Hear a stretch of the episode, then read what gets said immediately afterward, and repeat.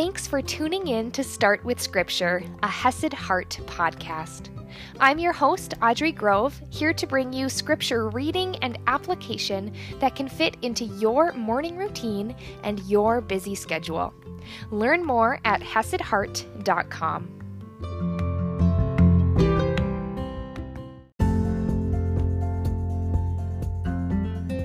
Good morning, my friends, and happy Monday. Remembering back to Saturday, we looked at one beautiful characteristic of God, of Jesus, and that was his majesty. Now, please remember that as we talk about Jesus, we are talking about one person of the Holy God, the Trinity God, who is three people God the Father, God the Son, and God the Holy Spirit in one. Something that is so astoundingly beyond our comprehension, and yet we see that truthfully in Scripture over and over. We have one God in three persons. And so when we talk about the characteristics of Jesus, we are also talking about the characteristics of God, the one true God. And so today we are going to see yet another characteristic of Jesus his humility. That he humbled himself out of love. That humility is better than pride. That humble, servant hearted love is better than selfish acts, and that that is the heart of our God not a God who lords his power over us, but a God who lovingly comes and humbly serves. So let's dive right in today. We are in Luke chapter 9, verse 43. But while they were all marveling at everything he was doing, remember, they were all astonished at the majesty of God because Jesus cast out these demons. While they were all marveling at everything he was doing, Jesus said to his disciples, Let these words sink into your ears. The Son of Man is about to be delivered into the hands of men. Referencing, of course, the cross, that Jesus would be arrested and beaten at the hands of men not because he isn't powerful enough to save himself. We just saw his astounding power and majesty and glory, but because he humbly submitted. Let these words sink into your ears. The Son of Man is about to be delivered into the hands of men. But they did not understand this saying, and it was concealed from them, so that they might not perceive it and they were afraid to ask him about this saying.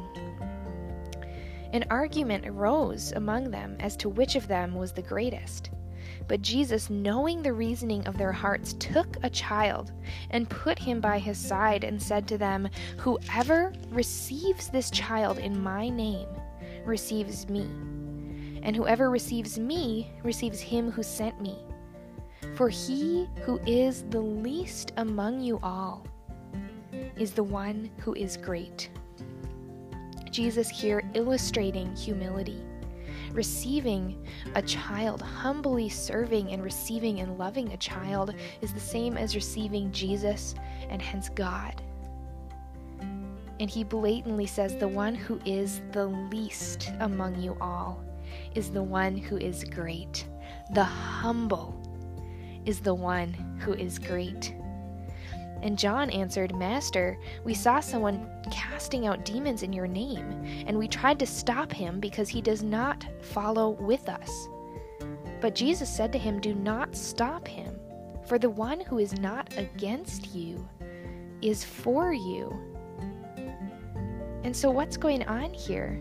They were trying to stop someone else from doing beautiful things in Jesus' name. Perhaps their pride got in the way, we don't know. But either way, they were not humbly allowing him to join their ranks, in a sense.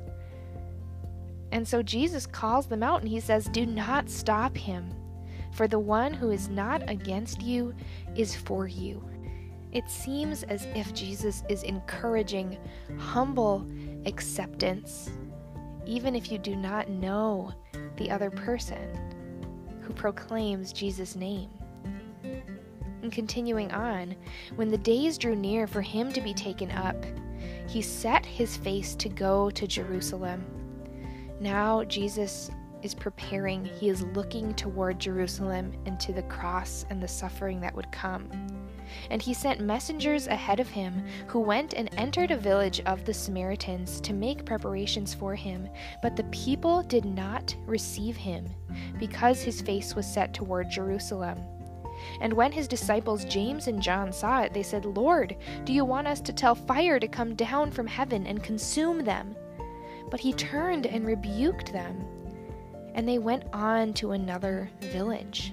Here again, James and John, we see it looks like their pride coming into play. They were rejected and they're ready to call down fire from heaven. But Jesus humbly rebukes them, and they simply go to another village, not allowing someone's unacceptance or even your pride to get in the way of moving forward toward your purpose continuing on, as they were going along the road, someone said to him, I will follow you wherever you go. And Jesus said to him, Foxes have holes, and birds of the air have nests, but the Son of Man has nowhere to lay his head. And to another he said, Follow me. But he said, Lord, let me first go and bury my father. And Jesus said to him, Leave the dead to bury their own dead. But as for you, go and proclaim the kingdom of God. Yet another said, I will follow you, Lord, but let me first say farewell to those at my home. And Jesus said to him, No one who puts his hand to the plow and looks back is fit for the kingdom of God. Jesus humbly accepted the cost of his purpose. He said he had nowhere to lay his head, and he humbly accepted that. And as followers of him, we must humbly accept the cost as well, just as he told these different people who were coming to follow him. Essentially, saying that the word of God, proclaiming the gospel, following the call of Jesus, should be the priority. And that we as believers should follow Jesus' example and humbly accept that cost. So, as it is Mindful Monday, and we're talking about this beautiful humility, I would invite you to examine your own heart and ask how does pride get in the way? What triggers your pride? Give all of that to God and ask Him to work on your pride, to cultivate humility in 2021. Asking for strength because humility is challenging, it is difficult.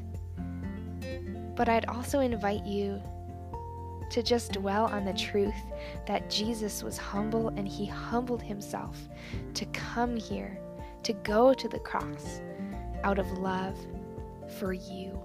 Remember, the beautiful purpose of his humility was always love. And I will see you tomorrow morning.